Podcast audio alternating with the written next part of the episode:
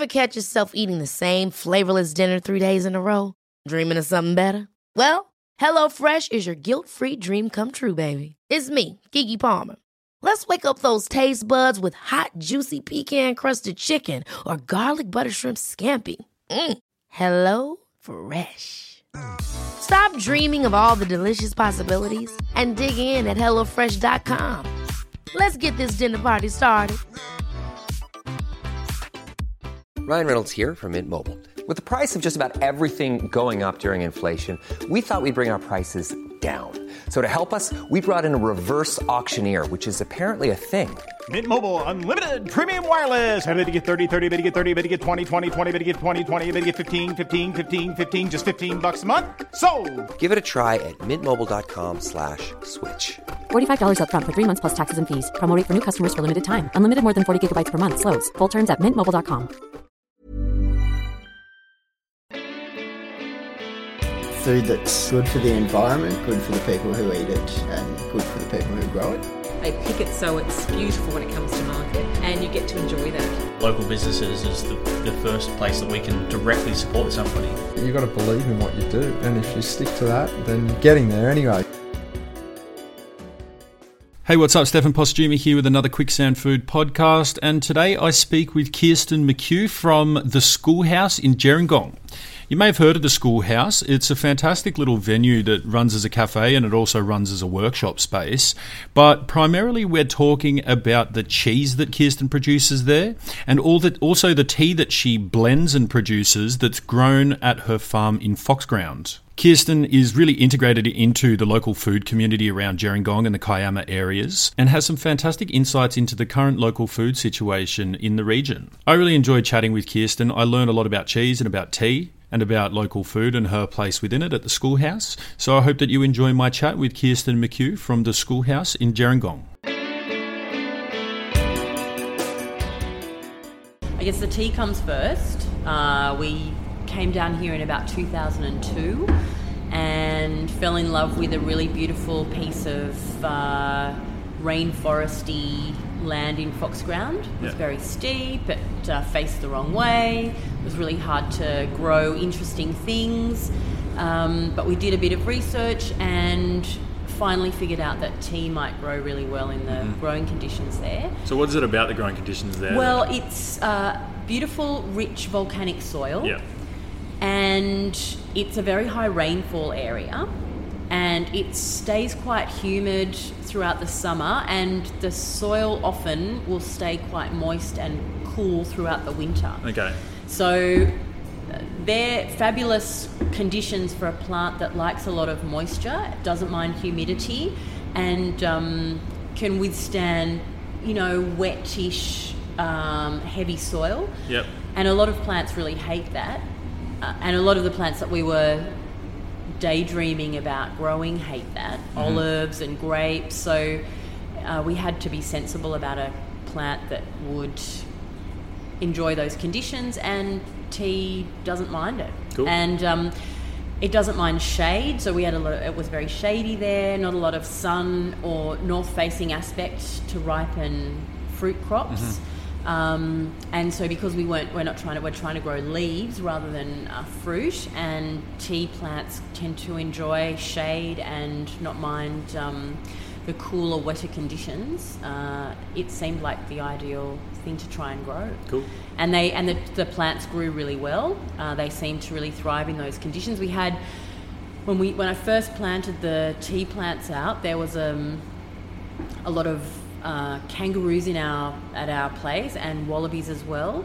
The kangaroos didn't seem to they weren't interested in the tea, but the wallabies loved it. Oh, really? So I, I, te- I grew the plants a bit higher than you would normally find in a, a tea plantation. I was trying to grow them above the wallaby grazing line. Yeah.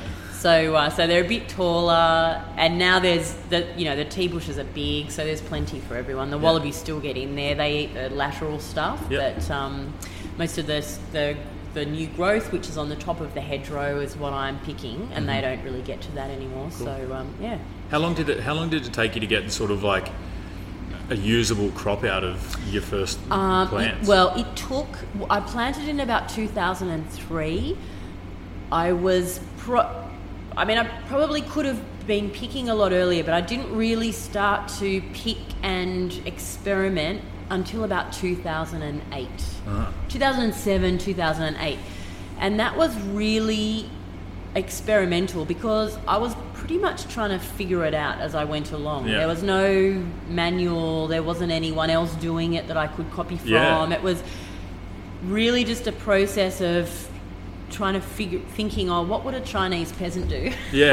they're trying to, trying to Yeah. replicate that and and I knew a little bit about you know I'd read a little bit about the processing method in Japan the processing method Okay. they use for their green tea and so I was trying to copy some aspects of that processing with a very lo-fi setup you know like it was really rudimentary. Um, no machines or anything to do anything. It was all hand hand done. It still is.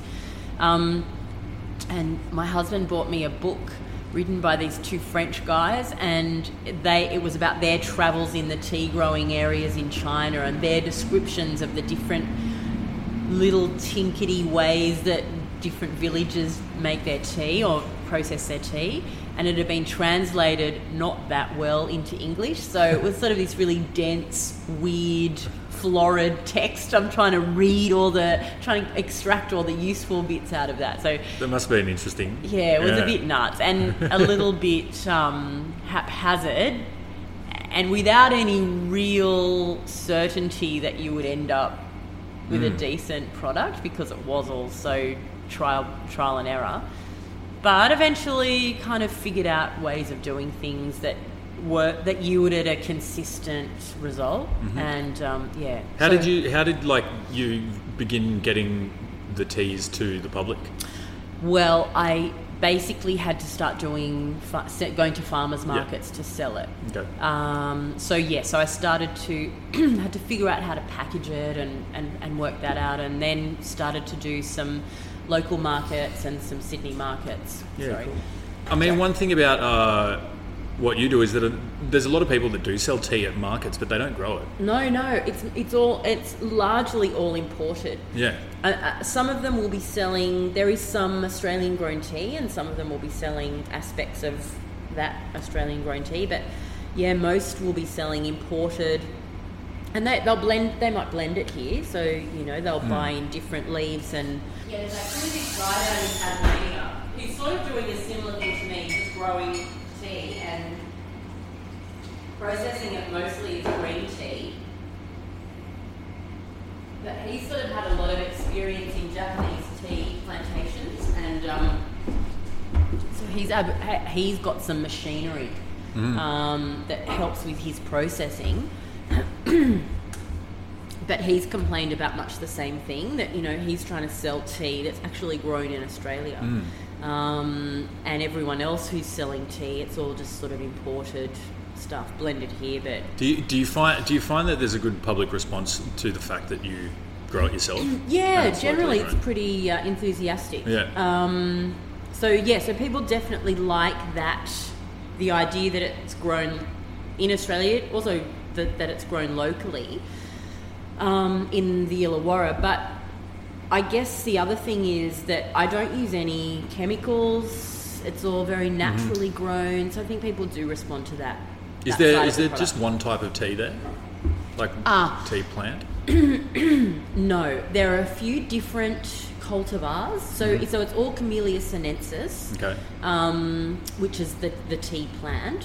Um, but I do have a few different cultivars, and so I've got a, a one particular one that is a bit better for black tea. So I do make a black tea, uh, though it is a lighter style, not so tanniny as an English breakfast and I have other cultivars that are more the traditional or the preferred Japanese cultivars, Yeah, right. and I use them for the green tea. Process them mainly all as green tea. Okay, cool. Uh, yeah. So so the difference between black and green is is, is in the processing. Yep, pretty right. much. So what's the difference? Well, with green tea, you're trying to. When a tea is picked or damaged, you know, an animal bites it or a human picks it or whatever, and you start to get the browning and the darkening of the leaf, that's an oxidation process that's catalyzed by an enzyme. So as soon as the leaf is damaged, an enzyme reaction um, starts in the leaf, and that's what causes the oxidation. Um, with green tea, you're trying to prevent that enzyme reaction. You're trying to prevent any oxidation. You're trying to capture the green color, and and obviously the the flavor that comes along Right, with okay. um, the lack of oxidation in the leaf. So, what you tend to do, and the, the Japanese method is to steam the leaf, uh, subject it to steam heat within an hour or so of picking Okay. uh, to sort of trap, stop the enzyme reaction and trap the, the green qualities in the leaf. And then they go on to dry the leaf. And that's the process that I tried to emulate when I was figuring out how to process the green tea. With black tea, you're trying to stimulate the oxidation. Okay. Uh, so you'll find in a big, you know, in a commercial plantation where they're making black tea or processing black tea, there are lots of, they'll tend to bring the leaf in from the field, they'll tend to roll it, um, maybe chop it then Yeah, right. they twist it, it all, all mechanically, but it's going through a process where they're really giving, you know, they're smashing the leaf up, they're pounding it a little bit, then they'll let it uh, wilt and um, and heat up. Just the activity in the leaf will tend to sort of it'll it'll wilt, it'll heat. Uh, the oxidation will commence, and then they'll uh, dry it, and that will finish the the process. So I tried to emulate that too. Yeah, okay. But all the twisting and smashing and rolling, that was all just with my bare hands. Yeah. There's only so much of that that you can do with your own hands. And uh, so I can't, with my black tea, I don't get the same level of tannin that you would achieve with a mechanically Yeah. processed black tea. So it's still characteristically a black tea. It's got that lovely woody aroma and um, deep amber color and black tea flavor.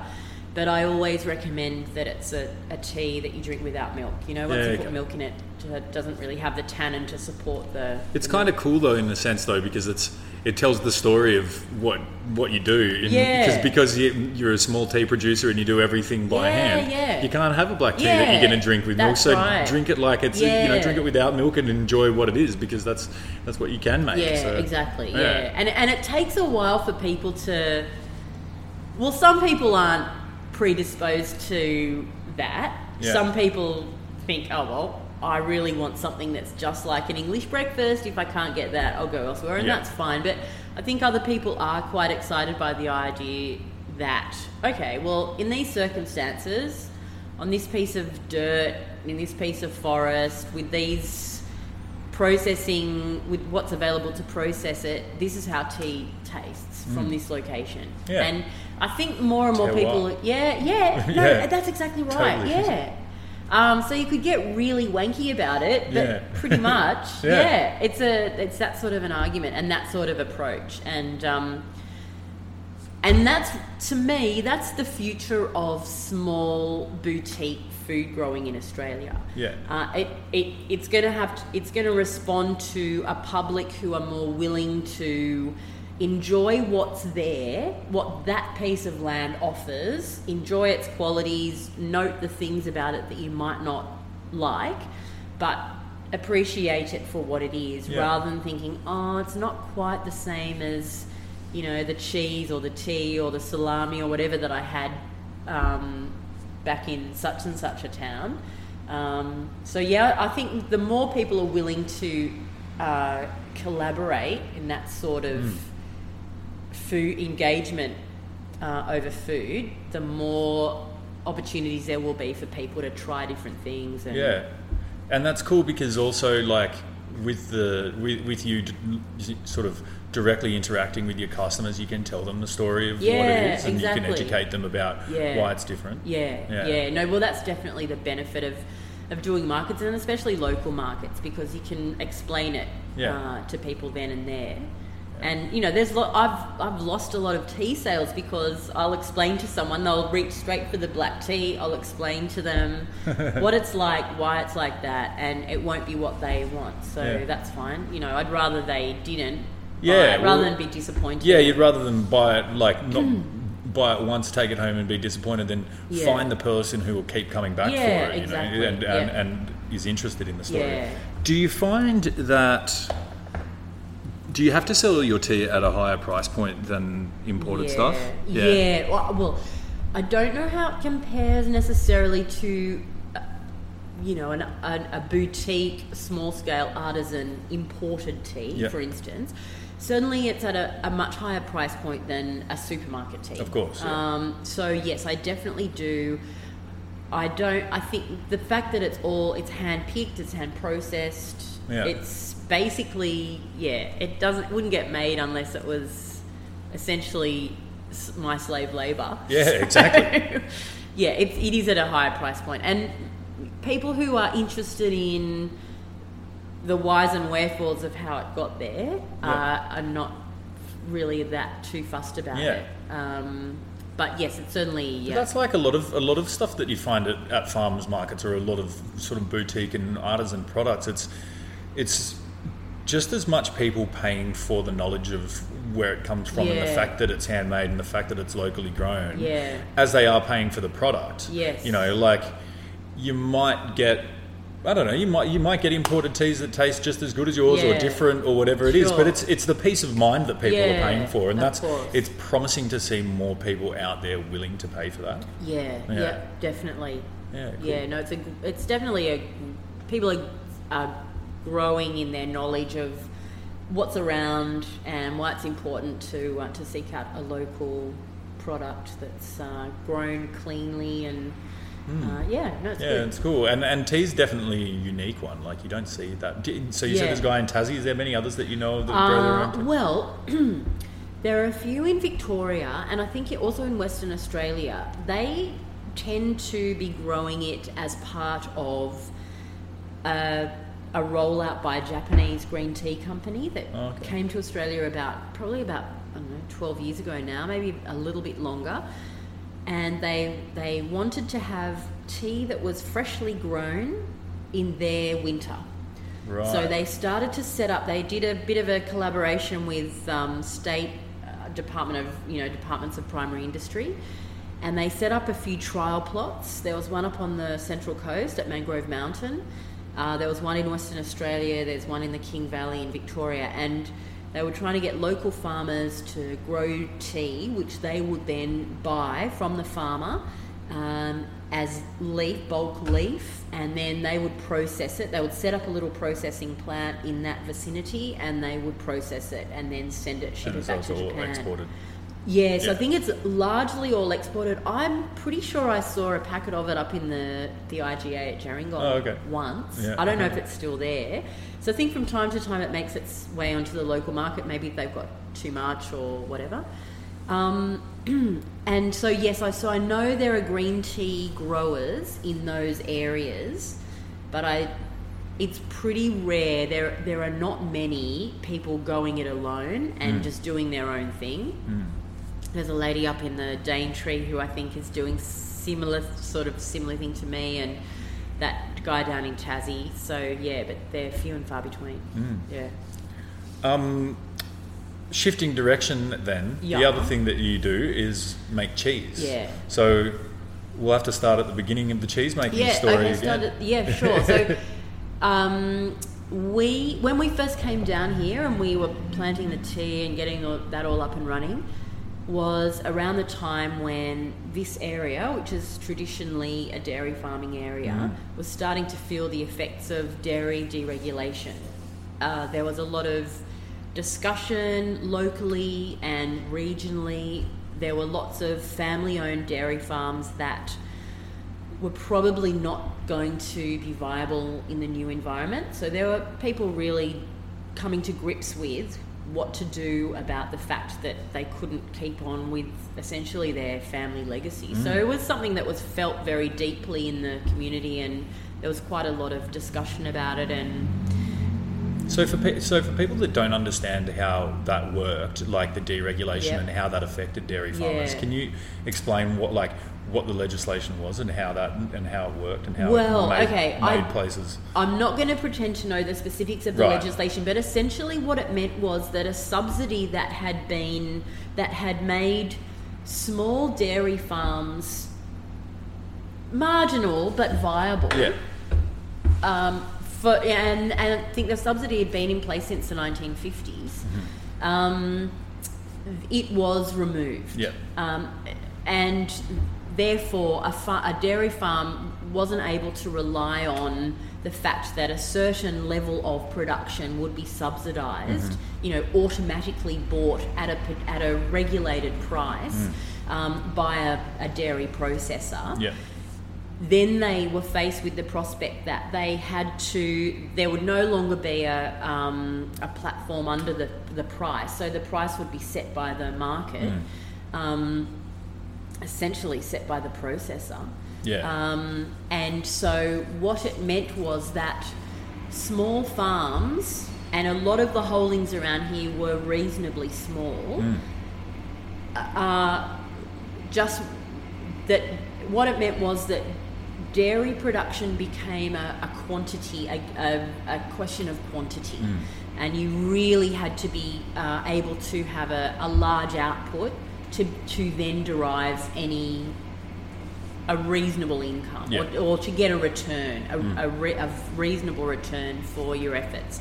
So those small farms who uh, had had small herds and and a, a low output, it, it just became impossible for them to continue because they weren't able to achieve a price um, for their milk that would make it worthwhile for them to continue or affordable for them to con- for them to continue.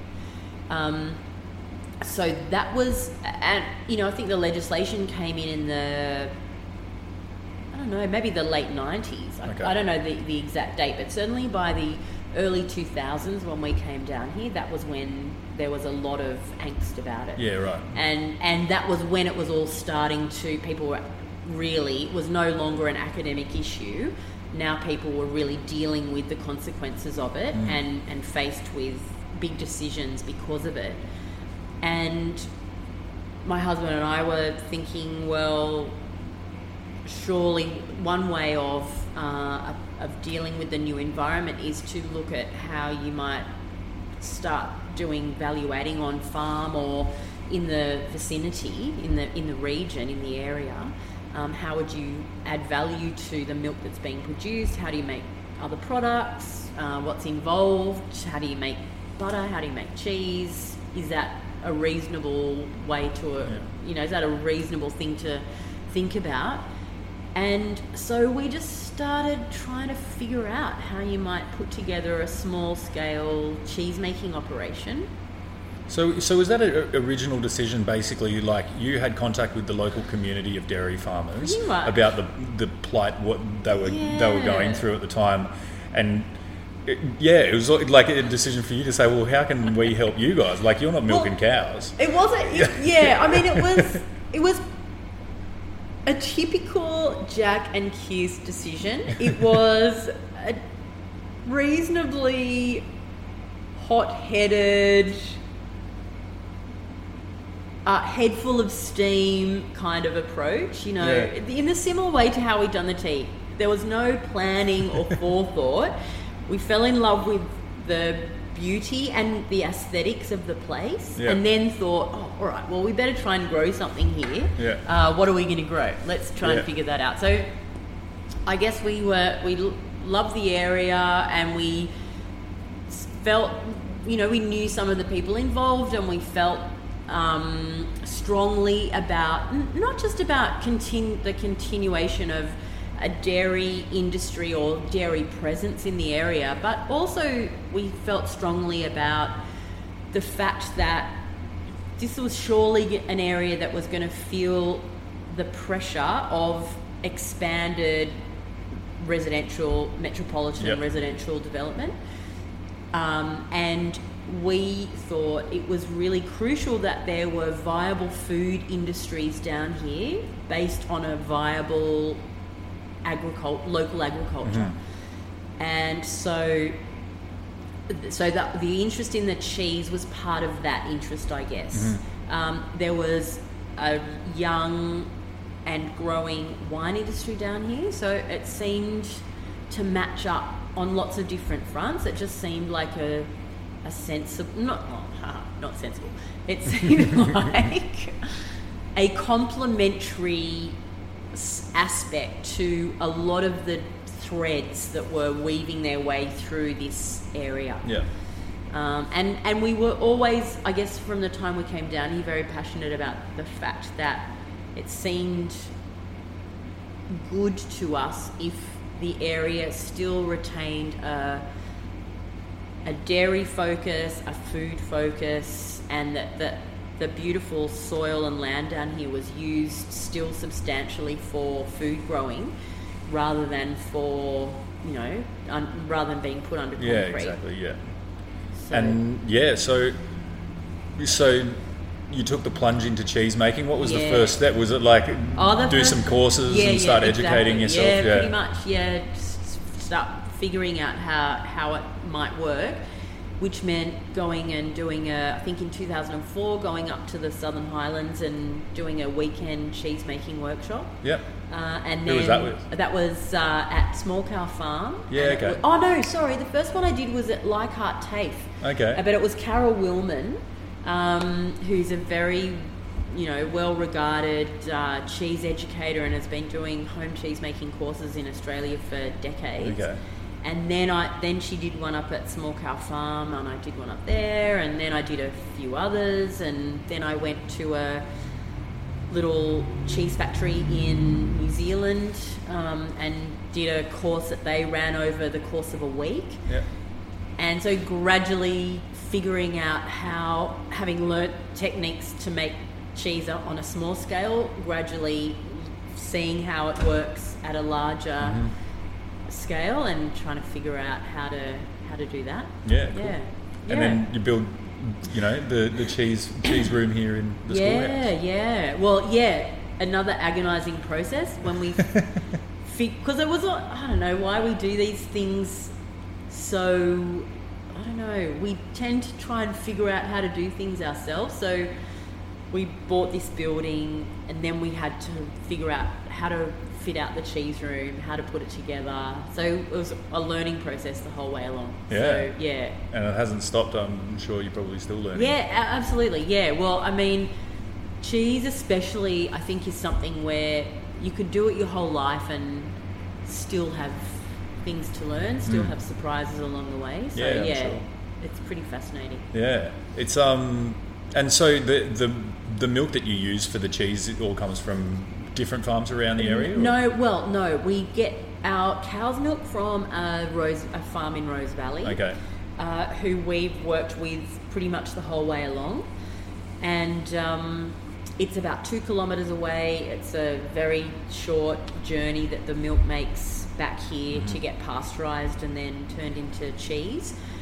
For the last year and a half, maybe, we've been making some goat cheese as well, and that goat milk comes from a little goat dairy down in uh, Falls Creek, just Oh, south okay. of Nowra. Yeah, nice. So, yeah, Yeah, I've heard about that one down there. yeah, Maple Yeah. Ridge. Oh, that well, that's who I was chatting to. Oh, okay. That's the Oh, right. the new So now delivery you can't get your, you can't get your goat milk for the that. week. Right? Thanks for telling me. Yeah. So How um, long have they been up and running for now? I'd say not quite two years. Yeah, because when we did our South Coast book, I was talking to Rosie down at our Oh, Cupitt's, yeah. and she was saying, and that, so that was 2015. And she was saying, yeah, there's a goat producer here, so we're going to do a goats one, but they didn't have the license to sell her the milk or something yeah, like that. that that'd be about right. time, yeah. yeah. yeah, that would be about right. So Yeah. what's that? A couple of years. Yeah, yeah. two years, yeah, two, three years. Um, yeah, well, once they did get up and running, once they did get their license, I'm pretty sure I started playing around with their milk soon after yeah. that. Well, there's such a demand for goat's cheese now. Like Yeah. people are just loving it. you know. Yeah, really. Yeah.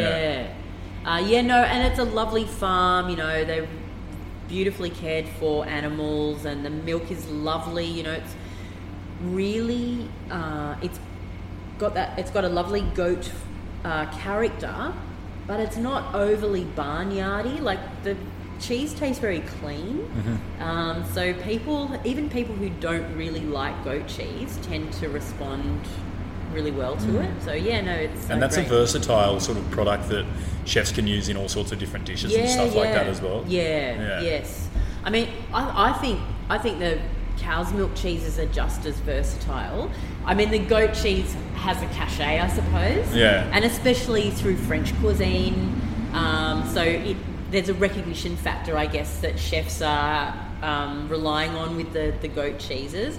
But I, I think that you can make cow's milk cheeses that are just as interesting Mm. and just as um, versatile in the kitchen. Cool. Uh, they probably just aren't as well known. So Yeah. yeah. Takes a while for everyone to get educated Yeah, on what it is, and then right, once it's familiar, then it's like, let's You know what it is? It takes a while to get people to trust their own taste buds Mm. rather than their sense of fashion or trend or what they know because they've seen it in a magazine. Mm. That's actually really a tough process. Mm. Um, and I and I continue to be struck by how little people use their actual taste buds to um, evaluate a product. Yeah, okay. Um, so much of it is a preconceived notion, what I've read in a food magazine, what I've seen on a food TV program, all that Mm. sort of stuff. It's yeah, that's really true. That's it's such an interesting point you make because that that mentality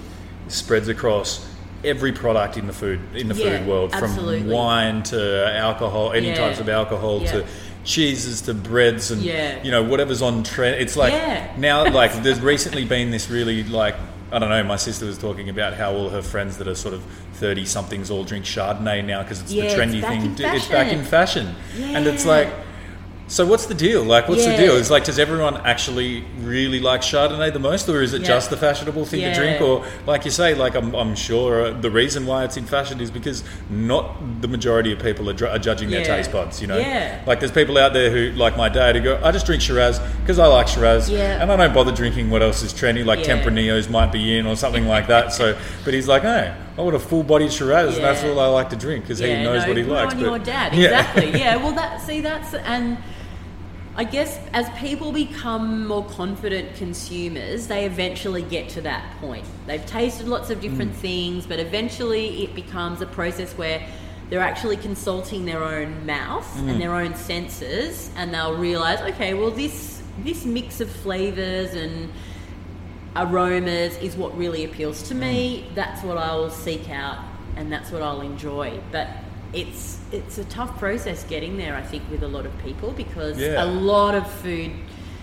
I think every aspect of food culture these days is is trend driven Mm. in one you know one way or another, and I think social media plays into that For sure. a lot. It's interesting. Um, the, I, I guess the good thing about when people do get to that point where they're trusting their own taste buds is that it might make them inclined to be a bit more adventurous in what they order Yeah, at restaurants or buy from the supermarket and stuff because they can go, well, let, like I know what I like. Here's something I haven't tried. Let's see if I like exactly. that. Not, I know what I like, but I'm going to buy this because it's in fashion Yeah, or whatever. I You- you- recognise that Yeah, because it's therefore I'll get recognizable. that, yeah. yeah. social media is a massive one in that in that sort of realm because yeah. so much is informed by what you see on Instagram or Facebook Yeah. or anything like that these days.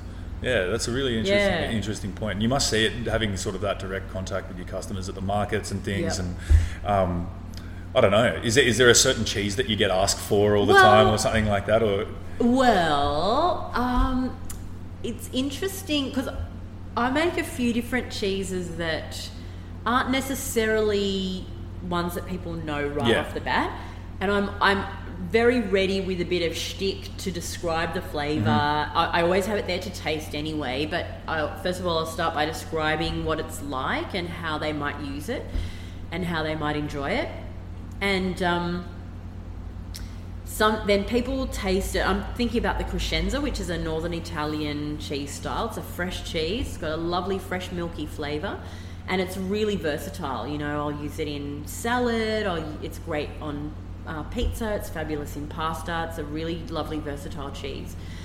And so I'm a, some people I'll, I'll do the shtick i'll explain what it's like i'll tell them how they might use it and then i'll people will taste it and i can tell the people who are trying to compare it with something else, Right. Or, or trying to find a reference point for it.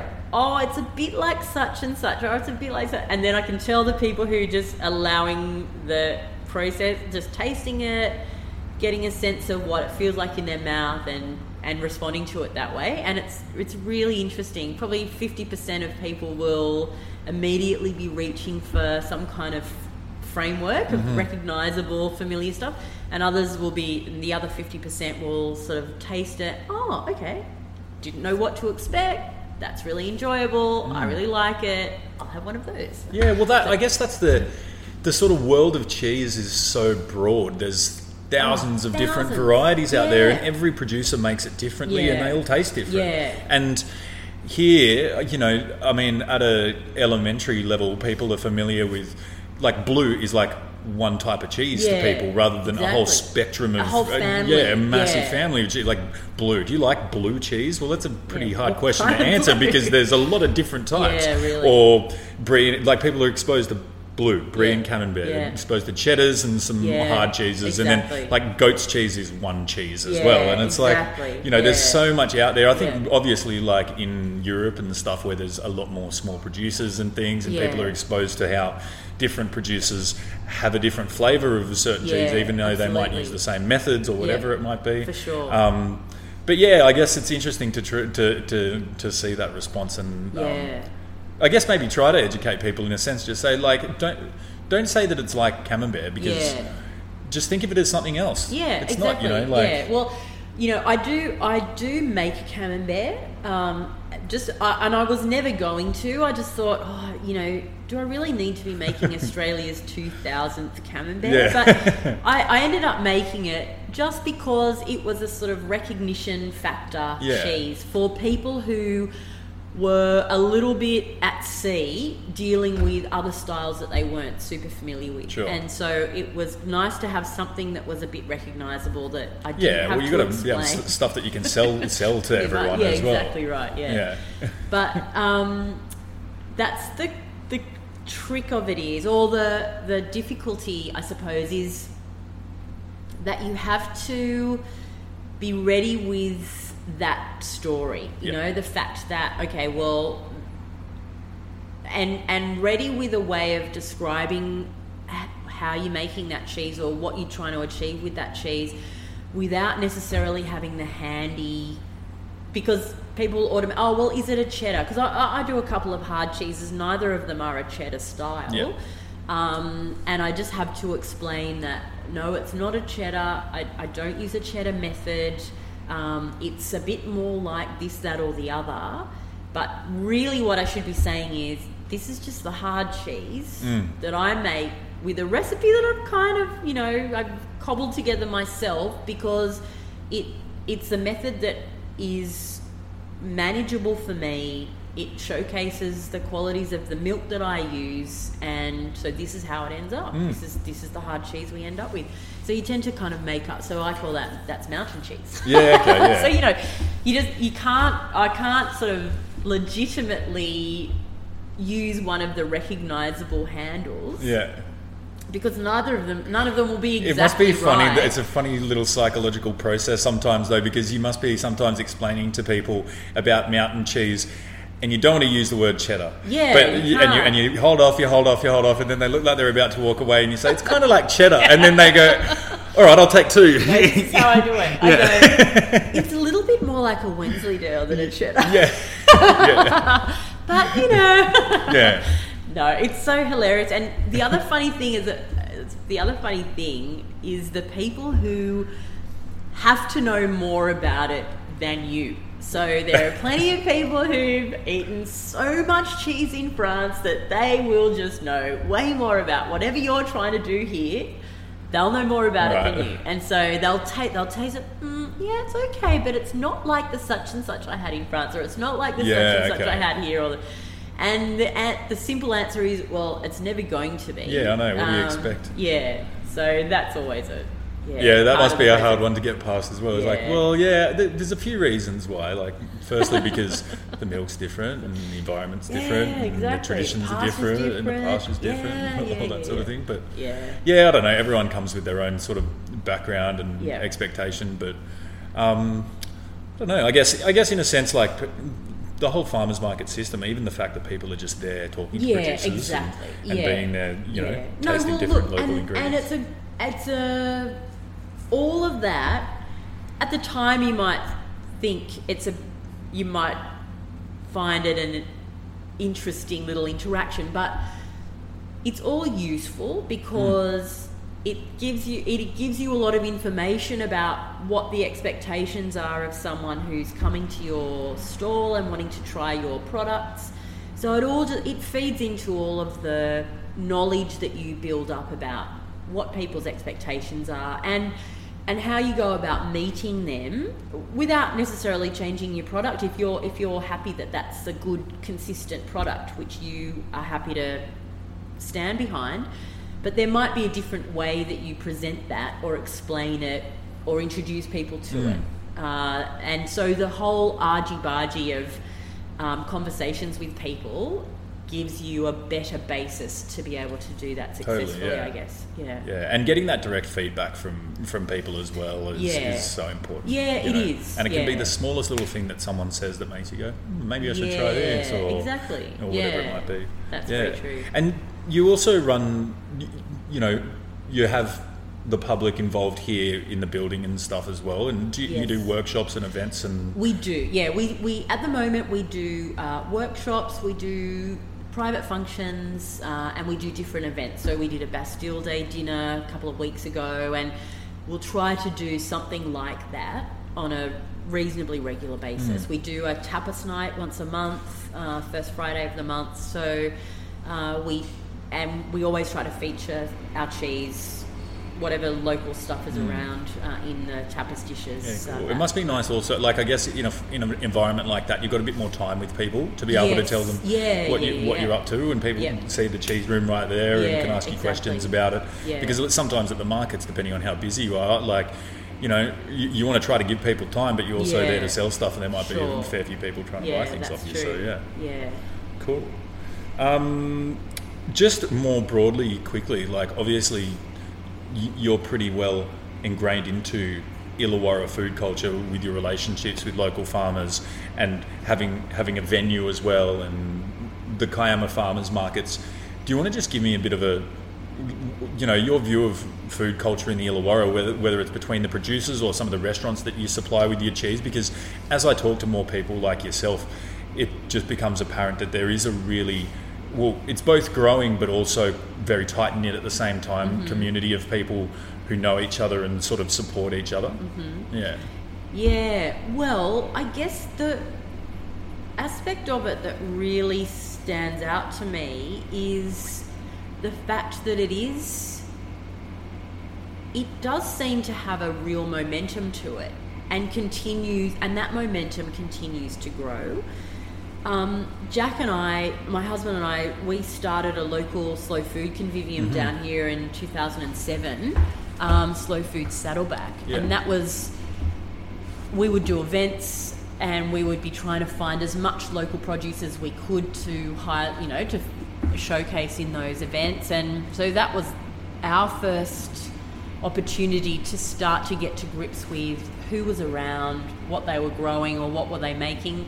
And so from that my, that first foray, I'm continually amazed at what else is coming on online all the Mhm. time.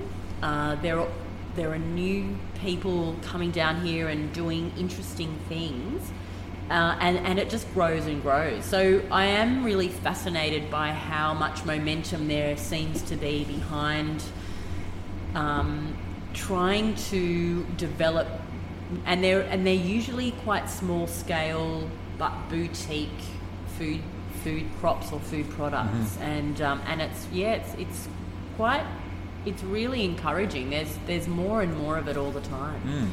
Mm. Um, so yeah, and, and the and the farmers markets are probably the place where you see that Mhm. uh, because you'll once a producer gets to the point where they've got a good product to sell, um, then they're looking uh, at the markets, I guess, as a way of, of selling it. So you'll sort of see new people coming on stream when they've got their product ready for market. And Yeah, nice. Yeah, really interesting. That's that's really encouraging, and and I guess especially as sort of the older generation of farmers get older, um, you know, younger people younger people taking part in it, and Yeah. you know, people leaving corporate jobs in Sydney to come to the country and do stuff. There's lots of those stories. And, yeah, and heaps. Uh, I mean, some are just sort of floating around in the ether at the moment. There's a, a guy who I met.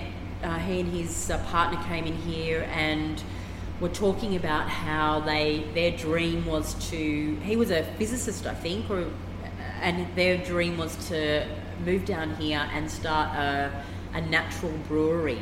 Mhm. Um, Okay. Now, I don't know if they'll ever do that, but that's the sort of that's the sort of and a lot of it's driven by people with a really a passion and a dream you know. They really have a very powerful sense of wanting to do something quite romantic and might never happen um, or it might be a, a tough road to hoe but people are quite motivated by a, a fairly romantic sense of wanting to do something that involves growing something, something where they're much more in touch with n- nature and the natural environment. And I think that the physical beauty of this part of the world sort of naturally inflames those uh, those ideas. Mm. For people who are predisposed to them, I think it's Yeah. they get caught up in the Well, romance. You see it. so much. You see so much. Like I mean, if you're into anything, you know, production or restaurants or Yeah. anything, you know, you'd flick through Instagram or Facebook and you see the stories of people who Yeah. have made the change that, that you've been thinking Yeah, about. You know, and there's success stories out there, and there's people making beautiful cheese or bre- brewing beautiful beers or whatever it is, and and it, that that sort of that social media thing works twofold in the sense that it gives people the impetus to do it because they see it they see the story and they see it happening but they also see it as an avenue for them to engage with Sure. the public in their business as well which is kind of interesting Yes. so yeah Yeah, for sure. Yeah. Yeah. Yeah, it's cool. Yeah, no, it's fascinating. Um, yeah, I mean, there's always a bit of a flip side to that.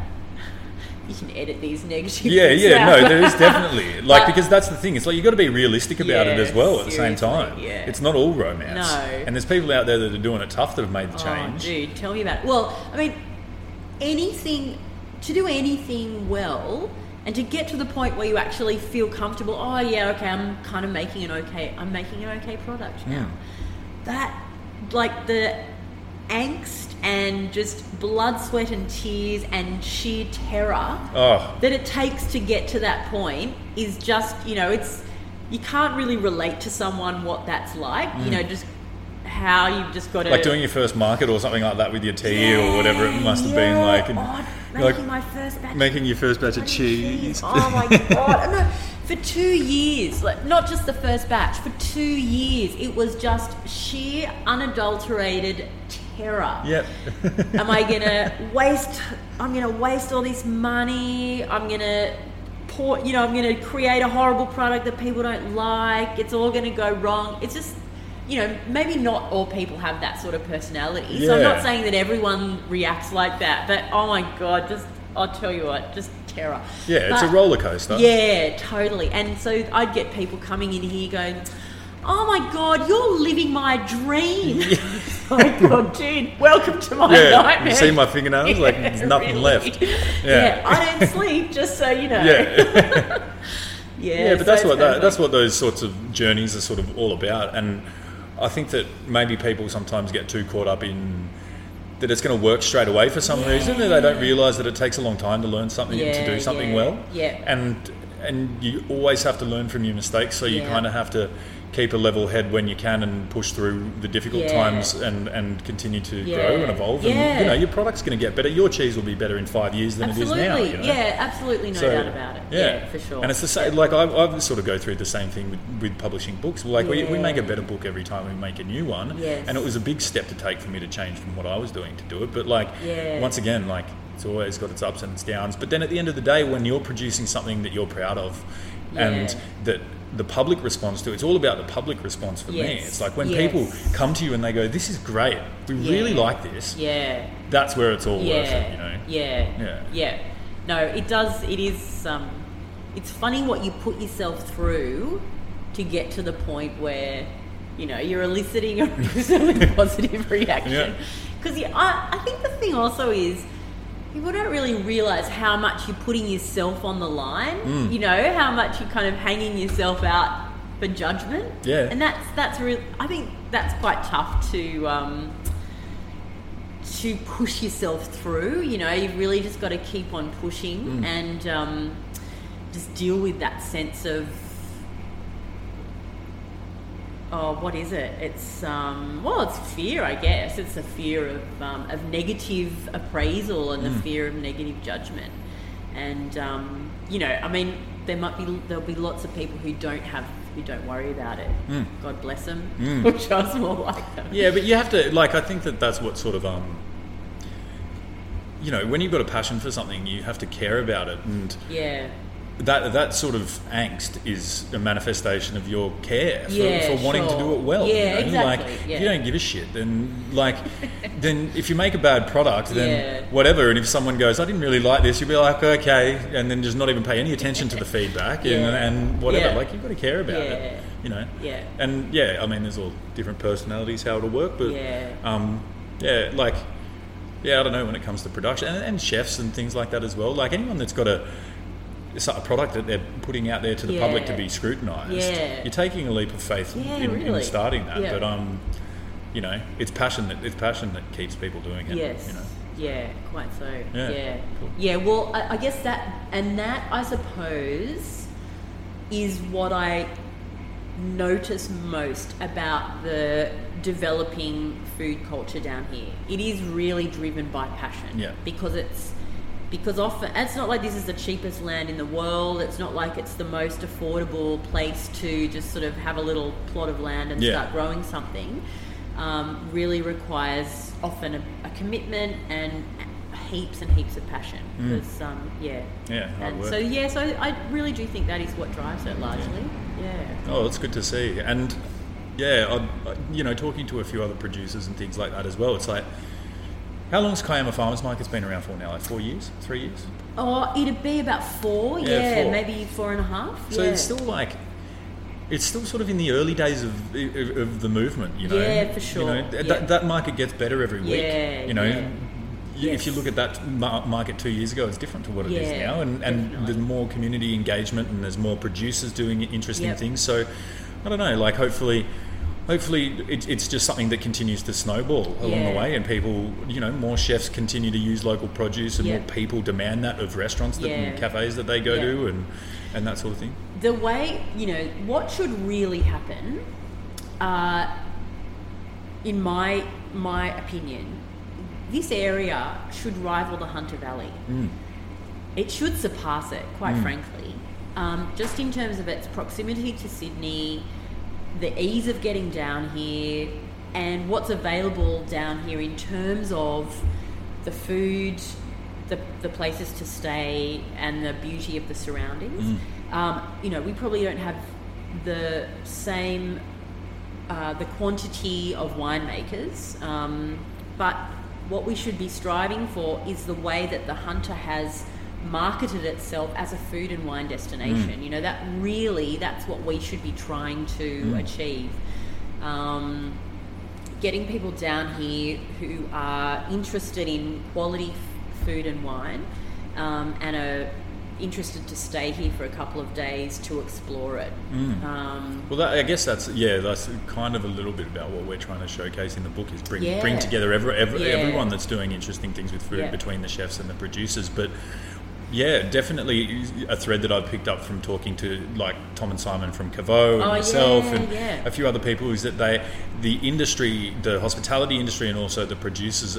They, they want to see the Illawarra as, a, as, a, as a place that people can come Yeah. as a for a holiday and for Yeah. a foodie sort of Yeah, foodie sort of absolutely. destination because Yeah. there, there's there's there's plenty here. there's heaps Yeah, here. there's plenty here. It's just yeah, like like you said, like we, it hasn't been marketed in the same way that other other regions have. Yeah. And I mean, it's it, it really is a no brainer. Like especially a place like Gerringong or even you know the northern suburbs. Um, it's an hour train ride from Sydney. I know. And and you don't have to like if you're going to go down for a long weekend, you can book an Airbnb and.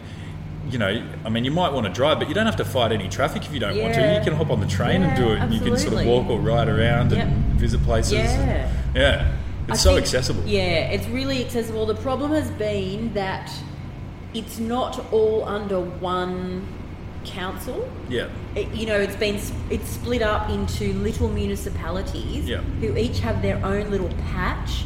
They want to tend their patch, and they don't want to collaborate. We should be marketing this region as a region, you Mm. know, and it and it should be a sort of natural geographical flow from the northern end to the southern end or whatever, Mm. and um, and we should be sort of really trying to highlight all of the, the food complexity and the wine complexity within that larger uh, landscape. Mm. Um, it's, you know, it seems to be a simple idea and it seems to chime with people when you talk to them about it, but I don't know. For some reason, there just doesn't seem to be the um, what uh, the engagement at a, a sort of bureaucratic level Right. Okay. And and and it's gonna it's gonna require some kind of cohesive um, engagement either at a sort of local government or a state government Mhm. level um, yeah I don't Yeah, know I guess uh, I guess like every every little sort of contribution to it though from the private sector, like business, like yourself, Yeah. or the you know the slow food is what's a slow food saddleback? Yeah, yeah, yep. Um, you know the guys at Caveau and Yeah. some of the other producers around the region, the Kiama farmers markets and Dapto Community Farm Yeah, and all those sorts of things. Like every little incremental push they have that Mm. involves the community and makes people aware that people want to promote the Illawarra as, a, as a food destination can sort of help. And I guess, yeah, it's sort of collaboration and providing avenues for events and people to Mm. meet one another Sure. and chefs to engage with producers and start using their, their products and things like that all sort of helps. But yeah, as you say, um, Yeah, no, and that's all be a big fantastic, and that's yeah. all important. You know, like I, you know, I'm not, um, I'm not saying that one should trump the other, but it just seems to me that the next step, you know, to really drive the development of uh, food production down here even more, I think it would make sense to try to open this up to a sort of uh, an educated um, Sydney, you know, a Mhm. food savvy Sydney um, market. Yeah. The sort of people who would be sort of going for a long weekend in the Hunter Valley. You know, we Mm. should be trying, figuring out how to get them down here and um, selling our products to, to that uh, that sort of visitor. Mm. I think. did you hear that, councils? Yeah. Nudge, nudge. Yeah. Oh well, yeah. We'll, we'll see what happens, but um, yeah. I mean, people like yourself, you know, keeping active in, Yeah, in that sure. in that space and Yeah. whatever's going to contribute. So you know, we'll see what One the future day. holds one day. cool. Yeah. We'll leave it there. Yeah, all Thanks, right, no worries, thank you. Thanks for talking to.